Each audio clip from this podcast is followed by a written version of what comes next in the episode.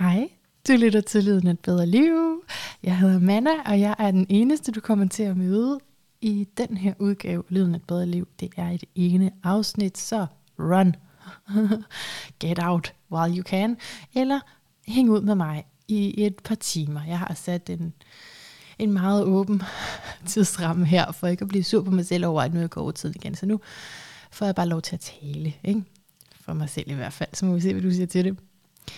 Ja, men så jeg hedder Manna, og jeg er jo så den vært, du møder i øh, de her mange interview, jeg laver, og som jeg elsker at lave. Og hvordan skal jeg præsentere mig? Der er jo mange titler. Der er astrologien er i forgrunden meget ofte for mig.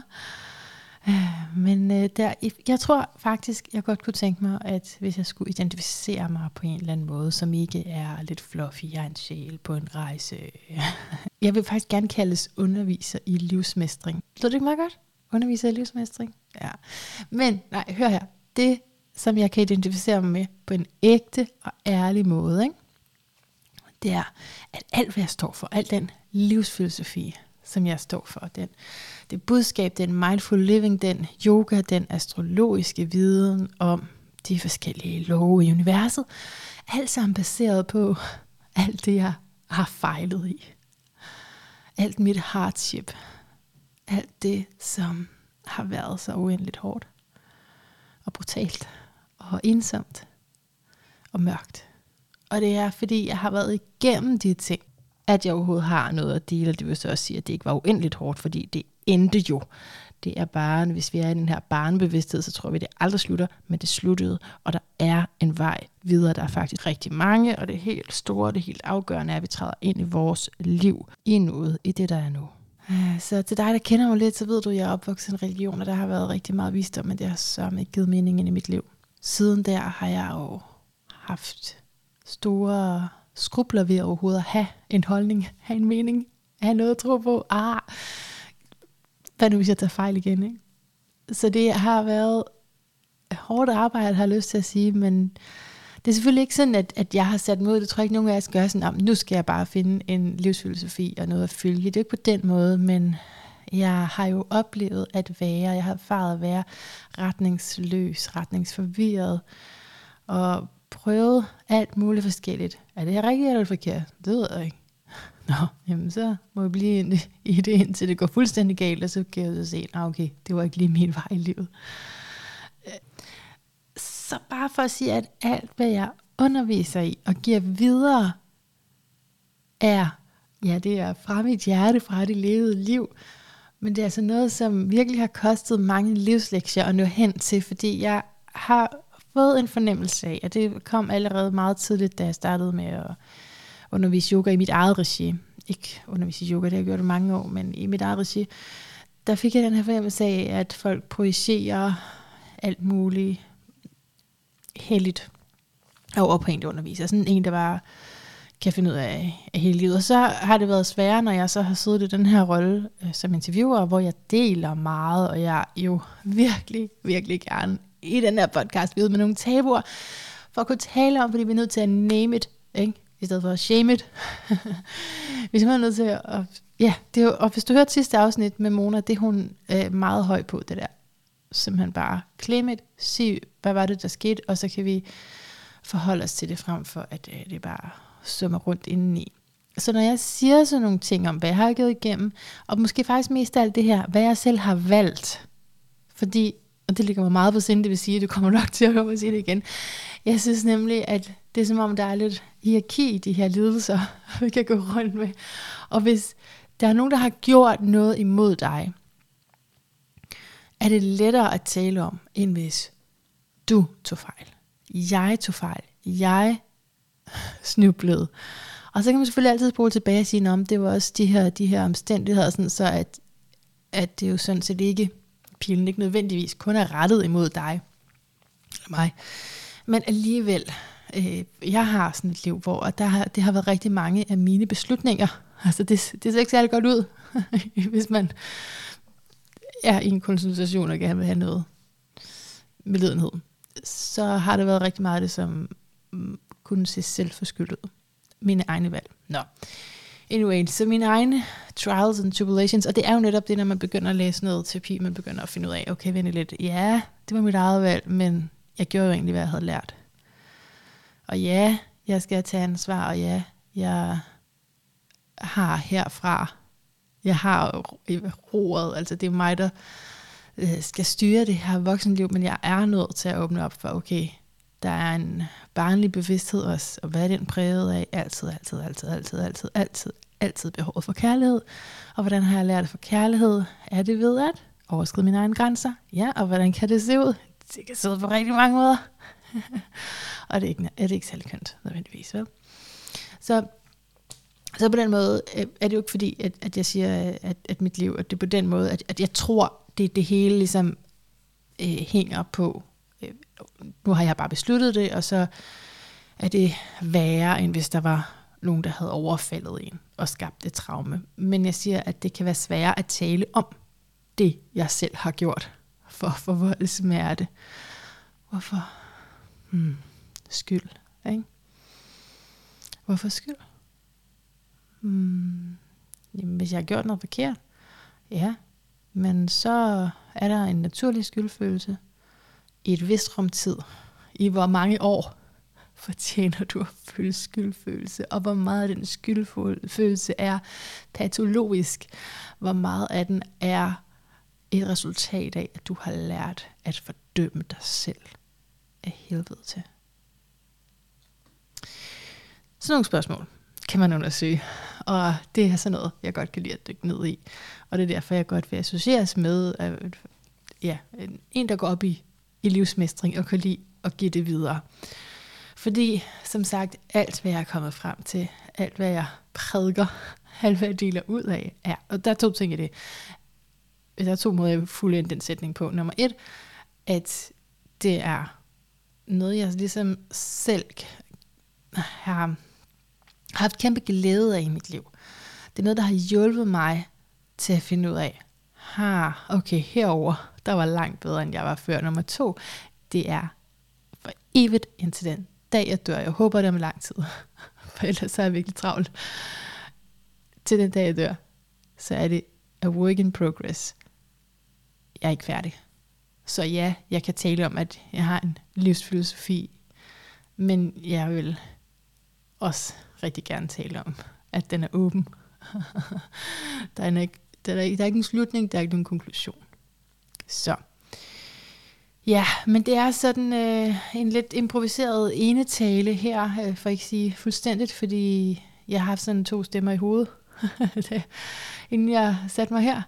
Og den ene sagde, ej, det bliver ikke godt nok, altså du er nødt til at skrive ned, hvad du vil, ikke? Og den anden sagde, det ved du godt, du ikke har tid til, altså kom nu.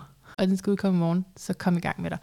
Og så er de så blevet enige, de her to stemmer, ikke? Fordi de har talt lidt med hinanden, inden der siger, ej, prøv at høre, det er ikke så skidt, det jeg siger, når jeg improviserer. Den anden siger, jo, det ved du godt, det er. Det, det ved du godt, det er. Det er forfærdeligt, du fortryder det hver gang. Ja, okay. Men skal vi ikke bare snakke lidt til de her dejlige mennesker, der gider at lytte til det fra hjertet og til deres hjerte? Jo. Og så gik det hele op i en større harmoni ind i mig. så, så tak fordi du er med her. Og grunden til, at jeg gør det nu, det er, fordi det er sommer. Det har været svært at få fat i gæster til podcasten. Jeg elsker at interviewe. Jeg elsker det simpelthen så meget. Og det som, altså, det forudsætter jo, at folk er blevet inviteret, ikke? Så det kræver lige lidt fodarbejde. Og lige her, i den her sommer 2022 er vi, det har godt nok, øh, der har jeg godt nok set mange invitationer afsted, som der er blevet afvist igen. Jeg vil godt lige prøve at forklare det, eller hvad jeg tror kunne være en forklaring, er følgende nummer et. Sommerferie, ja, men de fleste har svaret. Der er nok enkelte, tror jeg ikke lige har fået svar fra, eller sådan auto mail, men, men ja. Så sommer. Mm, den anden forklaring, det er, at jeg er begyndt på noget nyt, og det er helt vildt farligt, føler mit nervesystem.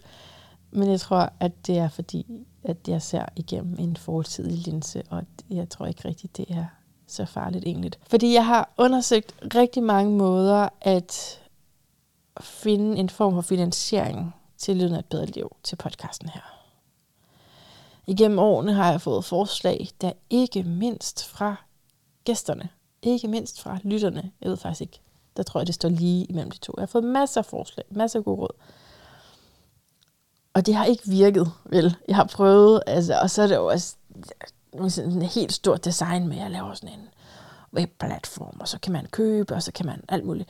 Og det har jeg bare ikke haft midlerne til. Altså, når jeg siger midler, altså økonomi er en ting, men også bare evnerne. altså, det, det er lige skudt over målet der, ikke? Men det har jeg simpelthen ikke kunne præstere. Ene mand. Og andre... Jamen, jeg har, jeg har talt om det her på forskellige tidspunkter, ikke? Okay, nu vil jeg lige sætte den her intention. Jeg har det med at referere tilbage til noget, jeg har sagt tidligere, fordi jeg føler, at jeg gentager mig selv hele tiden, fordi de samme tanker cirkulerer rundt i mit hoved konstant.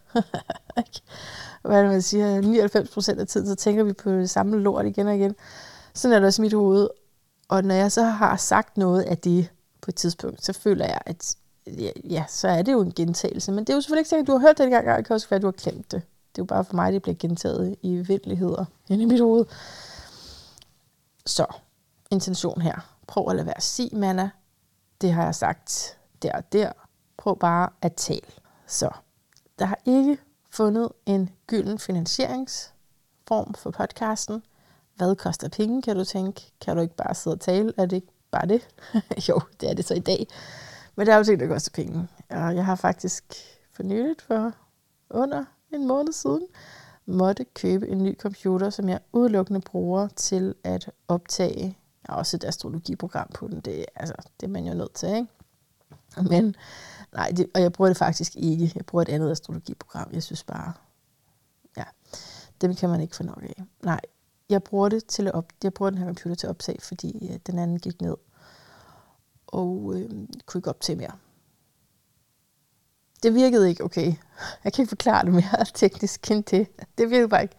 Og nu virker det med en computer. Og den har jeg dedikeret til det her. Så det er jo en større udgift. Så er der nogle gange, jeg får teknikerhjælp, som er en større udgift. Ja, i, i podcastens spædestart, fik jeg det jo altså på hvert afsnit. Nu har jeg sparet det væk. Men, øh, men jeg får det en gang imellem, når der er noget, der skal... Ja, når det ikke lige er blevet optaget helt i orden, og jeg skal have hjælp til efterredigeringen. Hvad mere? Så er der platformen, koster hver måned. Ej, det er også lidt kedeligt der. Nu bliver det kedeligt. Nu, nu får du lyst til at, at lægge på, ikke? Der er udgifter ved at have en podcast, ud over den tid, man bruger på den. Den tid, man bruger på den, det er nok den største udgift, ikke? Af dem alle. Men der er altså også andre.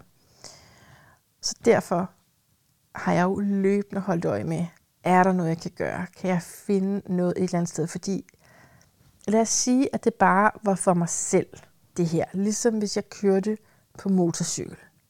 Så koster det jo rigtig mange penge. Det er en hobby, som koster mange penge, men man gør det, fordi det giver en livsglæde. Det er sammenligneligt i en vis grad, fordi det her involverer nogle andre. Der er nogle andre, der får glæde af det her, ud over mig. Øh, det kunne man måske også få, hvis man godt kan lide at se andre køre på motorcykel. Så kunne man også få glæde af det. Ikke? Så kan man lige indånde lidt der.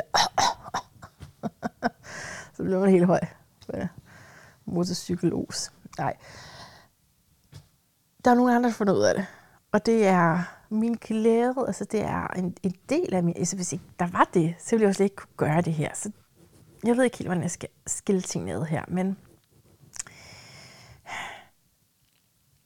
det er bare, jeg synes, det adskiller sig alligevel lidt fra andre hobbyer, fordi at det hænger sammen med nogle modtagere af det. Både modtagere i form af, altså gæsten er på en måde jo også en modtager af noget, ikke? Af, af en form for opmærksomhed. Og lytterne er i høj grad modtagere af alle mulige forskellige vinkler.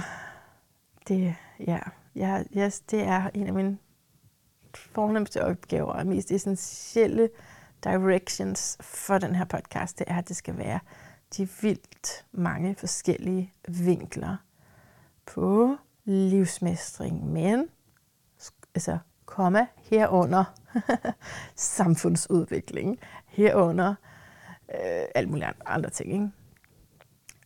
Fordi hvis vi kun sidder og kigger i egen navle. Ikke? Altså, det kan man også høre kritikken i, bare formuleringen. Det, øh, vi har brug for os at, at tale om, hvad der foregår i samfundet. Vi kun gør det, så kommer vi ingen steder. Så på den måde, øh, så har jeg brug for, at det, det, det rummer meget. Og det, det gør så en anden udfordring, og det gør, at man ikke kan segmentere helt på samme måde, som hvis vi siger, okay, du har en helt specifik podcast, den handler kun om lad os sige, astrologi, som jeg jo har forsøgt at starte en podcast med. Det lykkedes aldrig. Jeg kom aldrig så langt til at udgive noget af det.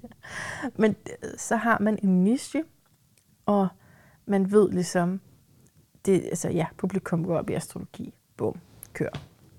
Her er der en større udfordring, fordi en jeg synes, det er helt fantastisk med de her tilknytningsstile, men aldrig nogensinde komme tilbage. Også fuldstændig har glemt, hvad podcasten hed, har fået anbefalet et afsnit, og så høre den. Og så går det jo ind på min statistik, at der var en mere, men det er ikke en returning. Det er ikke en, der kommer tilbage, lytter. Og det er det, der er det vigtigste for mig. Det er jer, der kommer tilbage. Jer, der bliver her og sidder og hører sådan noget her. Behind the scenes. Altså, det betyder vildt meget for mig, fordi ellers så er der jo ikke nogen kontinuerlighed. Så podcasten koster noget. Det var det, jeg kom fra. Den koster noget. Og jeg har fundet på noget, som jeg synes føles rigtigt. I modsætning til, i modsætning til i efteråret 2021, tror jeg det var. I efteråret 2021 blev jeg kontaktet af nogen, som prøvede at lave reklamer på en podcast. Eller generelt for podcasts. Og jeg var inde og tale med dem, og det var rigtig spændende, synes jeg selv, hvad jeg sagde i hvert fald. altså for her, vi der podcaster, ikke? nu generaliserer jeg lige, jeg elsker generaliseringer, så vi har kæmpe egoer, når det kommer til podcasten. Altså til det her, vi kan bare tale forever. Og jeg har jo bare en hed drøm om at komme ind på Journalisthøjskolen og, og, og, og tale om det her. Jeg troede måske, jeg ville studere der, men nej, nej, altså tale om det, som jeg synes, jeg kan give andre. Det er enormt opblæst. Men jeg har altså bemærket det for andre, der har en podcast også, at det er sådan her, det er. Man kan tale forever om det. fordi man er så passioneret. Nå, men jeg sad til det møde der og talte og, øh, højt og længe om mig selv, og vi kom frem til en fordelingsnøgle, tror jeg. Ikke at jeg lige kan huske den, men noget med nogle procenter, hvis jeg ligesom reklameret for nogen. Og der var det jo så, at jeg kom frem med det her olie, som jeg reklamerede for én gang, og så gik det galt, fordi der var flere lyttere, som så skrev, hvad har du gang i, hvad er det her for noget? Og jeg var også selv sådan rimelig knækket lige der, men der brugte jeg det jo så, fordi jeg sagde, hey, måske det her olie kan hjælpe os, men det vidste jeg jo heller ikke helt selv. Jeg var ikke særlig god til det. Vel, det der, det var jeg ikke blevet hyret på, hvis det var en job samtale. Jeg ved ikke, hvorfor jeg skulle sammenligne det med det, men det var det jo på en måde, fordi det var første gang, jeg gjorde det, og jeg vendte tilbage med feedback til dem her, som sad på det der møde, hvor jeg, som jeg lige har refereret til. Uh, og de kontaktede mig aldrig igen. kontaktede mig aldrig igen efter det. Jeg tænkte, åh oh, nej, de tænker jeg sådan en hysterisk kvinde, sådan meget over emotionel, som ja, men det kan jeg jo ikke helt løbe fra. Det sker. Men anyway, kort og lang er, jeg har fundet på nu at skrive i invitationen, og jeg har faktisk gjort det en lille smule bagudrettet til de seneste, der har været i podcasten også. Men jeg skriver nu invitationen, og jeg tror, jeg gør det til alle. Jeg har i hvert fald gjort til alle her i sommeren. Der skriver jeg, jeg forklarer, hvad podcasten er, og jeg gerne, hvad jeg gerne vil tale med dem om. Og så skriver jeg også, det er frivilligt, men hvis du har lyst, så kan du donere nogle penge til podcasten. Og jeg skriver et beløb, for ellers bliver man lidt forvirret. Hvad mener hun? Er det 2 kroner eller er det 500? Hvad snakker vi? Ikke? Så jeg skriver, at jeg anbefaler en et donation på 250 kroner. Mm. Og det er frivilligt. Videre i teksten. Skriver jeg noget. Skriver noget andet. Ja. Ha, den skal vi lige sluge, var. Manna er begyndt at bede om penge. Ej nej, det har jeg måske gjort hele tiden, men nu beder jeg om det fra gæsten. Og det er et af de råd, jeg har fået, som jeg sagde før, jeg har fået mange råd omkring det her. Et af de råd, jeg har fået, er jo at gæsten skal betale, og det var sådan noget 8.000 kroner. Og jeg forstår logikken, for logikken er, lad os sige, at en gæst har en uddannelse til 60.000 kroner, ikke? Og gæsten har jo sin egen måde at få deltagere til de her kursus på, men det altså, optræder så også i min podcast, hvor der kommer, lad os bare sige, tre mere deltagere. Det er jo mange penge, altså, at have akkumuleret lige der, frem for ikke at have været med. Det kunne også være, at der var mange flere deltagere, men bare, jeg holder bare på et realistisk, hvis lad os bare sige tre, så er det stadigvæk rigtig mange penge i hvert fald. Så er 250 kroner jo ingenting i forhold til det regnstykke.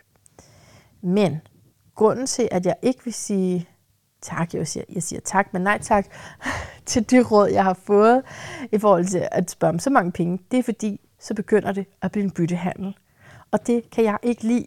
Og det er lige meget, altså, jeg ved godt, at rigtig mange af os har nogle issues omkring penge, og det er protestantisk, og det er helt tilbage til altså ja, udskamning af, at overhovedet måtte have det godt. Det er noget kulturelt, der går langt tilbage. Det er noget, der rammer mig, mm, synes jeg, meget specifikt. Det kan vi vende tilbage til.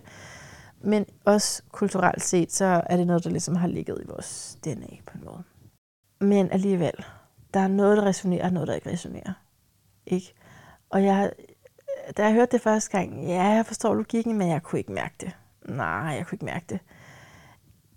Fordi så, altså hvis vi skal tænke logisk, en ting er at mærke det, en anden ting er at tænke logisk omkring det, så er det jo også, at jeg skylder noget, altså betale flere tusinde kroner for noget, så må den anden part jo skylde noget. Og jeg lytter selvfølgelig altid på, hvis gæsten siger, jeg vil have det og det ud. Det må simpelthen ikke komme med. Så sletter jeg det. Og det er pisse irriterende, hvis der er kun enkelte, der har gjort det, men virkelig irriterende, hvis folk vender tilbage flere år efter og siger, gider du slet det, fordi jeg kan ikke stå inden for det mere, eller et eller andet. Det er virkelig irriterende. Jeg har ingen rettigheder som podcaster, jo. Jeg kan ingenting sige. Og det er jo altså den her nye tid, ikke? Vi, lovgivningen er jo ikke klar på de her. Jeg, jeg ved slet ikke, hvilken lovgivning jeg skal rode i. Men i hvert fald, jeg har ingen ret til noget. Men sagen er bare, tænk, hvis alle gjorde det sådan et år efter bare begyndte at skrive, du skal slet alt, fordi jeg mener det ikke længere, eller jeg synes, det er pinligt, eller et eller andet.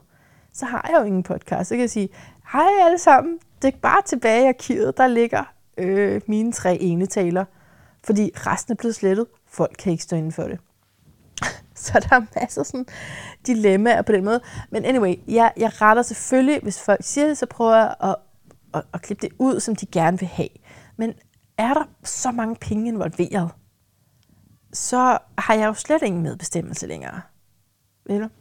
Ja, jeg ved ikke, om jeg modsiger mig selv der, fordi jeg siger jo både, at, at, at, at jeg allerede gør det, men hvis der så kom penge oveni, så ville jeg føle mig obliged, altså så ville jeg være nødt til det, men jeg gør det allerede. Nå. Mm, det føles bare ikke rigtigt. Skal vi blive ved det? Altså, det er besides the point på en måde. I, Altså, jeg vil det her. Jeg vil det her hele mit hjerte.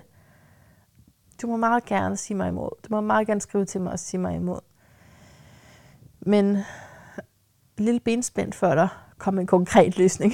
Kom med en konkret løsningsforslag. Okay, mit løsningsforslag er jo det her med at bede om en donation. Et, det er frivilligt, det vil sige, at jeg kan stå helt inden for det. Jeg giver dig et valg. To, det er 250 kroner. 250 kroner. De fleste kan lige sådan at sige, ja okay, Fint nok. Og det er jo et indgangsbeløb, det er jo ikke sådan hver måned. det kunne være fedt ellers. Nej, det er jo et indgangsbeløb. Ikke?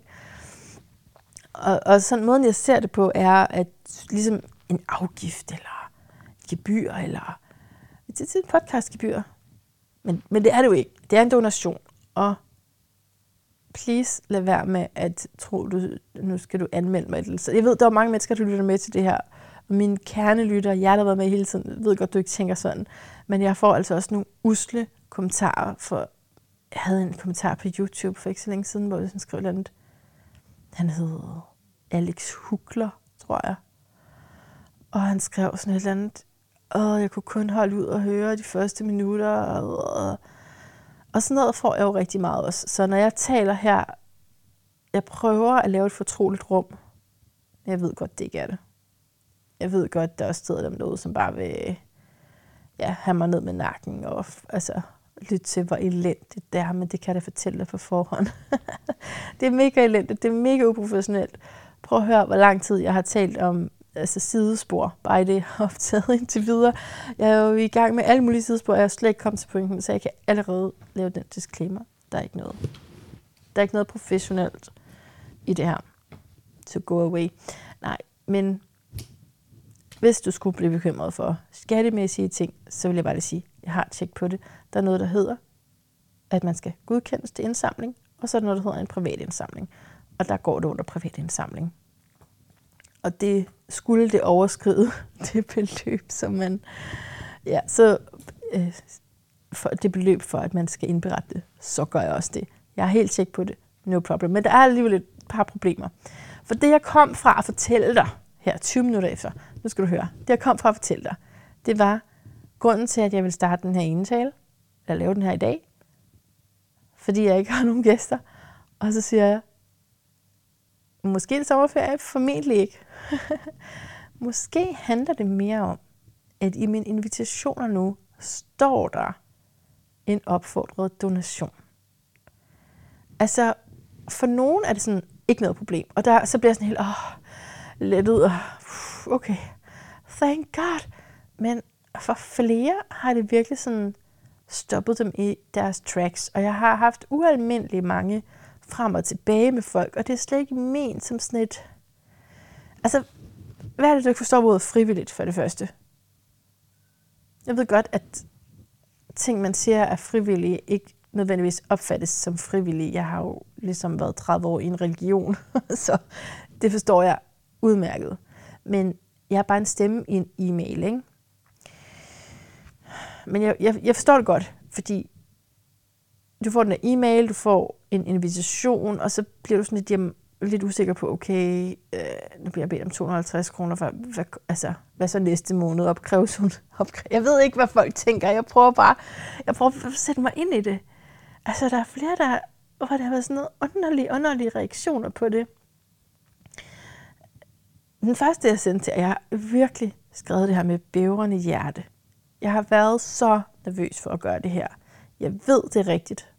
Jeg, det føles så rigtigt. Hvorfor skulle man ikke støtte en podcast? Jeg bruger masser af penge på, og jeg har ikke råd til det. det må man ikke sige, når man prøver at manifestere det. Er det ikke sådan? Nå. Men det er jo sandheden, ikke? at det er en total underskudsforretning for mig. Hvorfor skulle gæsten ikke have lyst til at bidrage en lille smule til det, hvis det er meget værd for gæsten? Jeg kan ikke love noget, og derfor så synes jeg også, at jeg har sat beløbet ret lavt. Men det, ja, som sagt, der er altså nogle issues. Den første, jeg skrev til, det, der var hun sådan, øh, jamen hun skrev tilbage, okay, så du blogger bare på din egen hjemmeside om det. Øh, hvor mange lyttere har du? Altså, det var sådan virkelig nedladende. Og, og også, altså, tænker at folk stadigvæk udskifter ordet podcast med blog, ikke? Jeg ved ikke. Jeg skrev så tilbage, hvor mange lyttere jeg har, sådan cirka, og hey, det er helt frivilligt med de der penge, og du ved, jeg prøvet virkelig. Men nej, det blev bare et nej. Altså, så det, at jeg skriver om penge, gør noget, er det ikke interessant? Jeg håber, der sidder en forsker derude, der gider forske det her. Det er mega interessant. Hvad gør penge imellem os? Og hvad gør bare overhovedet nævnelsen af penge? Jeg nævner det. Og allerede der er der skabt en afstand og en mistillid. Hvorfor skaber penge mistillid? Fordi jeg så direkte siger, det her skal jeg have. Men det gør vi jo i alle interaktioner, ikke? Der er jo altid noget, vi skal have. Og normalt, eller altså over, altså det vigtigste, jeg skal have fra gæsten, er jo visdom. Ikke? Så jeg beder jo altid om noget. Så hvorfor er et problem, at det er visdom plus 250 kroner? Men det er det for nogen. Og der var sådan en, der betalte det, og så skrev sådan tilbage, meget frustreret, flere uger efter, sådan, hvorfor kommer der ikke en kvittering? Hvad er det her for noget? Er det et svindlernummer? Eller sådan. Og, og hvor egentlig, ej, det er vildt, hva'? 250 kroner. Jeg ved godt, altså også hvis du, øh, hvis du er studerende, eller er på bistand, skulle jeg til at sige. Det skal jeg ikke sige, når jeg arbejder inden for det, så må jeg lige have et opdateret begreb. Men en eller anden, på en eller anden ydelse, altså, eller bare øh, selvstændig, har ikke spist noget i fem år, det, så forstår jeg godt, okay, det er virkelig mange penge. Altså, det forstår jeg godt. Og måske øh, er det mit sære forhold til penge, der spiller sig ind. Og det vil jeg ikke underholde alt for meget med mit forhold til penge. Det kan blive en meget lang, seriøs terapeutisk session. Især hvis jeg bare får lov til tale selv, så, så kan det blive meget seriøst meget hurtigt. Nej, hør, altså. Jeg mener bare, at jeg kan godt blive begejstret for noget, og så sige, ja, det der, det, det burde koste meget mere. Ikke? Og så tænker jeg ikke over det, men jeg, det har jo så også været imod mig, at jeg ikke har tænkt over, hvad jeg har spenderet penge. Jo, jeg har tænkt over det, men jeg har, jeg har følt noget, ikke? Ja, ja, ja. Under den emotionelle køber. Nu begynder jeg at få alle mulige Instagram så det har jeg, det har jeg i forvejen. Jeg køber jo alt muligt, men, men det er, det er fordi, altså jeg er ikke bare sådan en uovervejet en. Altså, det kan vi godt øh, sige for sjov, men i virkeligheden er jeg ikke sådan en uovervejet en øh, luksusfælden type. Det, det er jeg faktisk ikke. Og det øh, er heller ikke for at sige, at hvis du har været med i luksusfælden, at du nødvendigvis er uovervejet, men det er, øh, det er mere, at når jeg bruger penge, så, så er det, hvad jeg synes, det er værd. Og det er jo problematisk, ikke? Fordi der er rigtig mange spændende guldkorn og ja, alle jer, som laver alternative ting, og så videre kurser og alt sådan noget, ikke? Så man kan, åh ja, men det er jo alt det her værd. Ja, men så skal du også lige tænke på, at du har en husleje. Og det er noget, der er kommet lidt sent for mig at forstå. Og det er derfor, jeg har bakset sådan med den her podcast, for jeg har sådan insisteret på, at jeg skulle lave det. Men så har jeg ikke haft noget sted at bo i de fleste af årene. Og insisteret på, at jamen, jeg, jeg vil undervise i yoga, men så har jeg ikke haft, altså, det, der har ikke været økonomi i tingene, vel? Så det er noget, at jeg er ved at lære. Det er jo en kort udgave. Det er noget, jeg er ved at lære. Så når jeg kritisere andre for at synes, at 250 kroner er noget, der sådan skal formaliseres meget omkring, så, så er det jo også, fordi jeg selv har et blind spot i forhold til det. Og i virkeligheden dem, som tager det meget seriøst, ikke? med de her penge, det er jo også dem, som så har en tryg base går ud fra, og faktisk har et sted at bo, og faktisk øh, er stabil i deres økonomi og deres finansielle situation. Så det er altid sådan, vi må lige huske at tænke, hvorfor er det, at det her det trigger mig? Kunne det være, fordi jeg selv har det her syn på det? Så det er i hvert fald, det er i hvert fald et perspektiv. Nå, men jeg tror, det er derfor, at der ikke er en gæst til dig i den her uge. Jeg har en gæst i næste uge, det glæder mig til. Efter det, så har jeg ikke nogen i et par uger, og så har jeg en, og så har jeg ikke på. Så jeg har faktisk plads nu. Siger det lige højt. Jeg har faktisk plads nu, hvis det var. Men jeg kan også mærke, at jeg er et sted, hvor jeg ikke bare siger, okay, fedt, der var en, der ville tale med mig. Det tror jeg ikke, jeg nogensinde har gjort. Men jeg har taget nogen ind, fordi jeg tænker, at der skal udkomme en søndag var det på det tidspunkt. Lige nu så udkommer det hver torsdag. Og så altså det der panikmode med, at der skal jo optages noget. Sådan kommer det ikke til at blive igen. Den grænse har jeg sat. Sådan er det ikke. Nej. Det, der skal med her i podcasten, og for dine smukke, værdige ører, det er altså en, som tiltrækker mig så dybt, at det kunne ikke være anderledes. Jeg er nødt til at interviewe den her person. Ikke bare fordi jeg står og mangler. Så, så skulle jeg komme til at mangle, og, og, og folk bliver ved med at afvise mig på grund af de her 250 kroner. Så, altså jeg tror ikke, det er beløbet jo vel. Det er ikke beløbet, det er mere, at det skaber mistillid. Og det kan jeg godt snakke med en om, for jeg ved ikke helt, hvor det kommer fra. Altså sådan, jeg ikke, er det Brita-sagen, eller hvad? Hende der, der svindlede for så mange millioner. Altså er det, er det sådan noget, man tænker? Måske er det. Men i hvert fald, hvis øh, der aldrig kommer hul igennem igen. Ej, nu har jeg jo nogle i kalenderen. Jeg, det skal ikke, jeg skal ikke være utaknemmelig. Jeg er mega taknemmelig for dem, som jeg har i kalenderen nu. Men ellers så ser du frem til en masse enetaler herfra. Hvad vil du høre om? Hvilken planet? hvilken terapeutisk øh, instrument, jeg skulle til at sige retning, men tænkte, ej, det, det er ikke, det, bliver, det er alligevel rimelig stort at skulle snakke tilbage i historien med terapeutiske retninger, så, så måske hellere nogle forskellige redskaber. Nå. Så kunne jeg jo tage hul på det emne, som jeg har tænkt at tale lidt om, nemlig at kunne mærke sin krop. Jeg gik jo på en traumeuddannelse for i år, og den afbrød jeg. Jeg startede på en anden terapiuddannelse nu, men jeg afbrød den der, fordi jeg blev trigget af forskellige undervisningsmetoder. Og noget af det, der også var svært på uddannelsen, det var, at det hele tiden handlede om at mærke sin krop. Og det var ikke, fordi jeg ikke ville sidde stille og prøve at mærke, men det var mere, fordi alle de andre, der mærkede, mærkede alt muligt, som jeg ikke mærkede. Fast forward til nu. Så er jeg begyndt at læse på den her terapeutuddannelse, som jeg lige helt bevidst vil sige til dig, at jeg ikke nævner os navn på. Altså fordi det, det er simpelthen ikke nogen grund til. De har masser af penge. Pisse dyrt. Så det er der ingen grund til. Og, øh, og ikke bare det, altså også fordi, du skal ikke gøre noget, fordi jeg gør det. Du skal ikke interessere dig noget, fordi jeg interesserer mig for. Du skal endelig interessere dig for alle dem, jeg interviewer, fordi der ligger de jo åbent frem, med, altså, og du, hvor du virkelig sådan kan mærke, om det er noget for dig. Men bare hvad jeg sidder og er begejstret for, det er højst sandsynligt ikke noget for dig. Hvorfor skulle det være det? Hvorfor? Ej, det kunne det godt være, men jeg er bare så træt af de der reklamer for, at, at lige præcis det, jeg synes, det er nok også det rigtige for dig. Sådan er det jo ikke. Vi er dybt forskellige, astrologi, synes jeg, beviser det.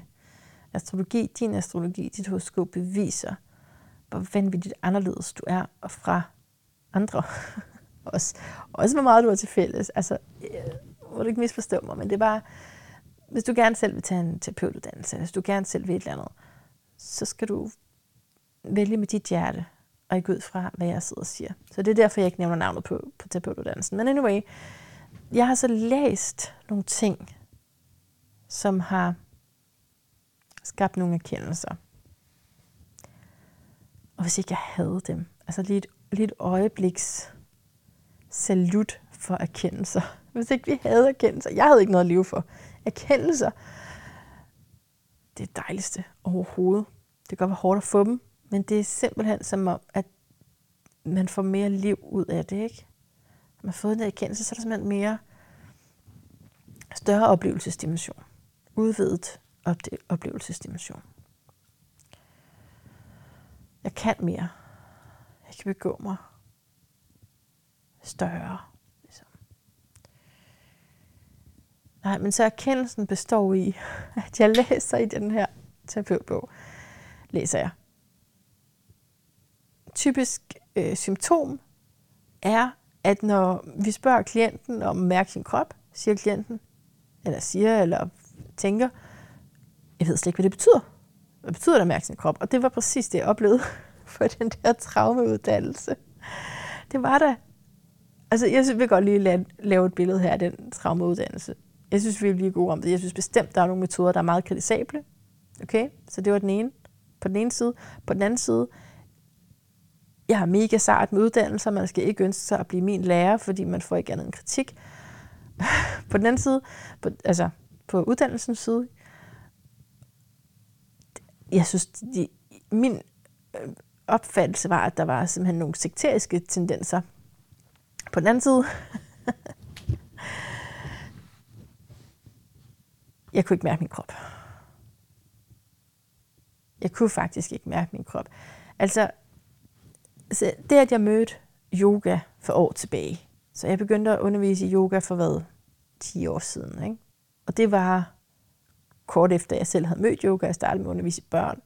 Jeg startede med at undervise børn i yoga, og begyndte så på voksen efter kort tid, fordi det var der sjovt nok efterspørgsel på på det tidspunkt. Så det, at jeg har haft den her kæmpe, har, lad mig lige sige det i nutid, men jeg havde det også dengang, jeg har det også nu, kæmpe passion for yoga. Det var jo, fordi jeg begyndte at mærke min krop på en anden måde. Og det var jo, fordi jeg begyndte med det indadvendte blik. Men livet er en proces. Fordi når jeg har så den der erkendelse, ikke? og jeg tror, du kender det her. Jeg tror, du kender det her. Når du har en ny erkendelse, så har du både den der glæde ved den nye erkendelse, men du kan også godt komme til at falde i den her fælde, nemlig at tænke, hvorfor har jeg ikke vidst det noget før? Burde jeg ikke have forstået det for 45 år siden? Altså, hvorfor har jeg ikke bare fattet det noget før? Og det skal vi lige komme over. Skal vi komme over det sammen? Lige hoppe over det. Sådan.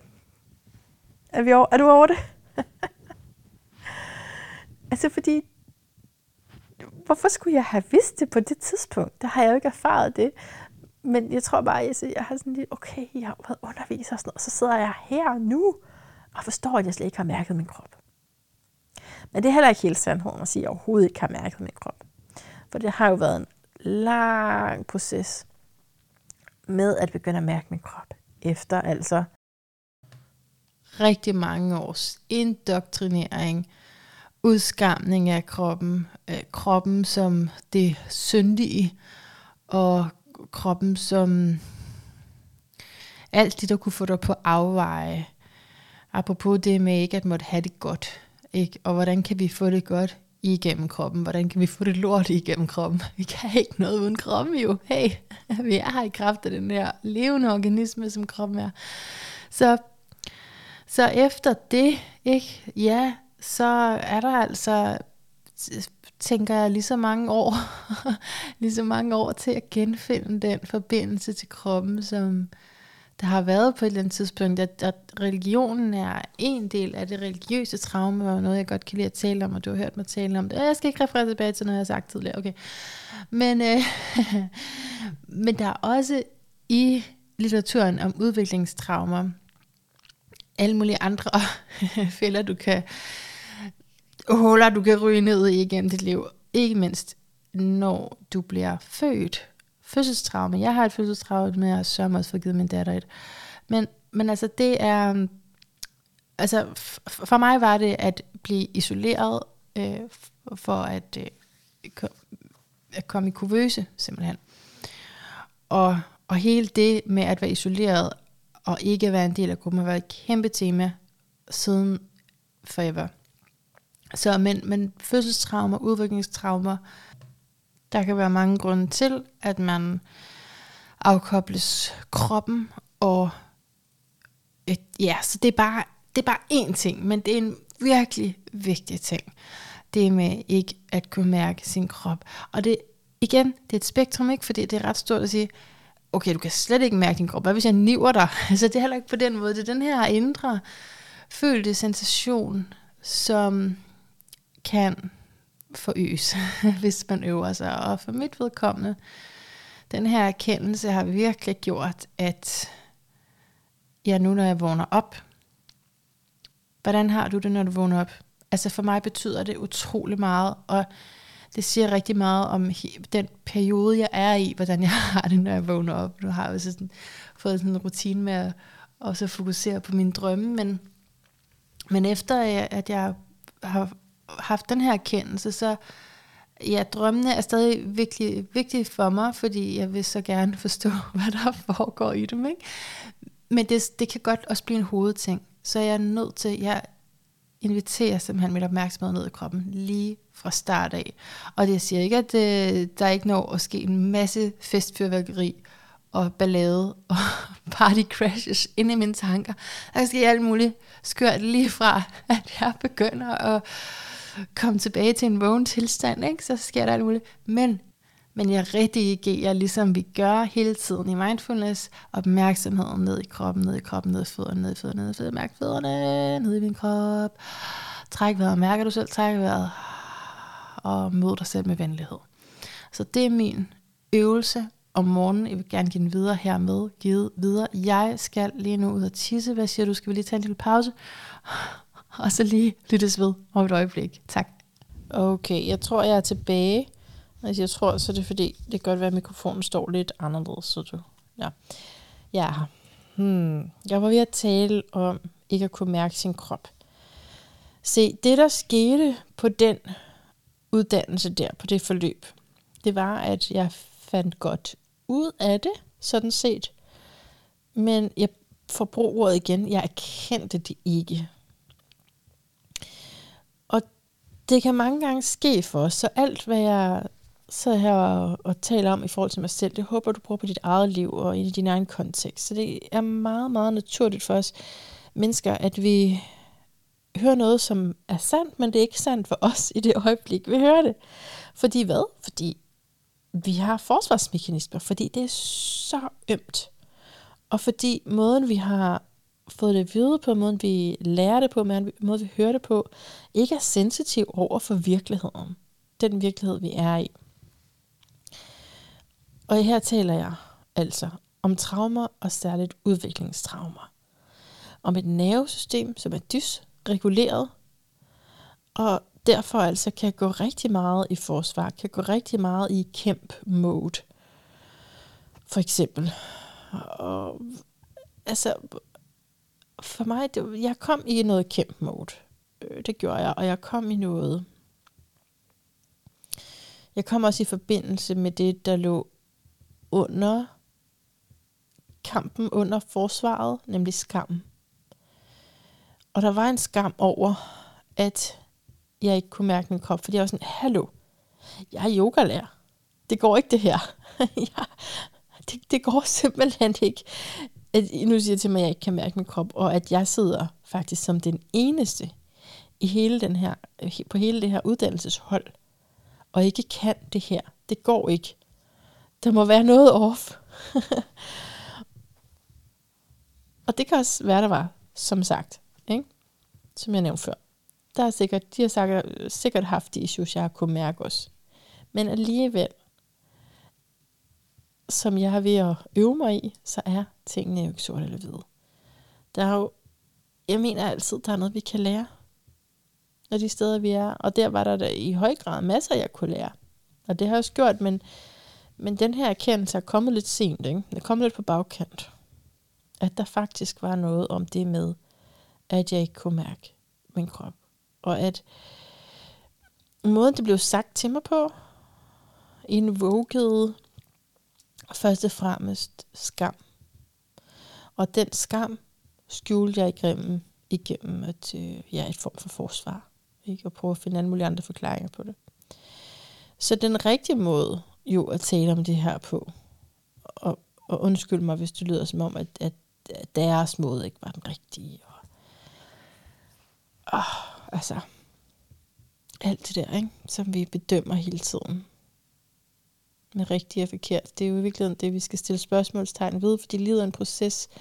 Og jeg kan sidde her og tale med mennesker, og jeg kan sidde her og, og udsende afsnit til dig, og du kan høre det, men der er ingen, der kan forsere, at du forstår det. Og der er kæmpe majestætisk forskel på at forstå noget og bare høre noget. Kender du typen, der siger, har du hørt efter, hvad jeg sagde? altså, jeg, kunne, jeg tænker, mine gamle venner, de tænker, det der, det var totalt mande. Det, det kunne jeg sagtens på at sige, fordi det er virkelig frustrerende, hvis man går og deler sit hjerte, og den anden ikke rigtig lytter, og jeg er bare typen, der ikke gider sige det igen. Jeg er typen, der siger, lyt til det i min podcast, for jeg gider altid ikke.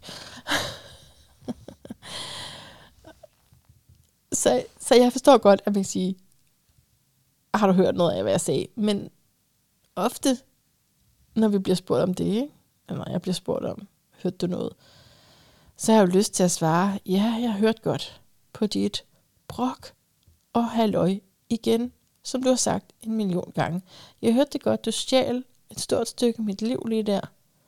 Men ja, selvfølgelig har jeg ikke altså, taget det voldsomt ind, fordi det var en virkelig ubehagelig oplevelse. Det siger man selvfølgelig ikke. Man siger, ja, ja, jeg hørte godt, ja, ja, ja. Du sagde sådan og sådan. Så det er en ting at høre noget. Muligvis, mens man hører det, blive frarøvet en stor del af ens livfuldhed. Så er der en anden ting. Det er at forstå noget vidderligt forstå noget. Og det er da i den grad podcasten her ærne, at vi begynder at forstå noget. Men jeg kan ikke, jeg kan ikke tænke det. Jeg kan ikke sådan sige, om det er lige den her, lige det her afsnit, det er totalt for dig. Jeg, jeg, jeg håber det på dine vegne. Men det er ikke sikkert, fordi der er en divine timing. Og det var der også for mig med det her. Der var noget, jeg skulle igennem, før jeg var i stand til at indse det her. Og hvis man får taget hul på noget for tidligt, så kan det være retraumatiserende. livet har en proces, og vi er nødt til at vågne til vores egen proces. Og en retraumatisering kunne fx bestå af det her med, at du rører ned noget skam, ikke? fordi det er skamfuldt for dig. Og det er det, når vores hjælpere, vores terapeuter og måden, vi bliver behandlet på, ikke er sensitiv over for lige her og nu, lige hvor du er, og hvor klog du egentlig er, og hvor meget du egentlig har gået igennem op indtil nu. Vi skal stoppe med at behandle hinanden, som om vi var ens. Og vi skal huske, at vi alle sammen er mere ens, end vi går og tror.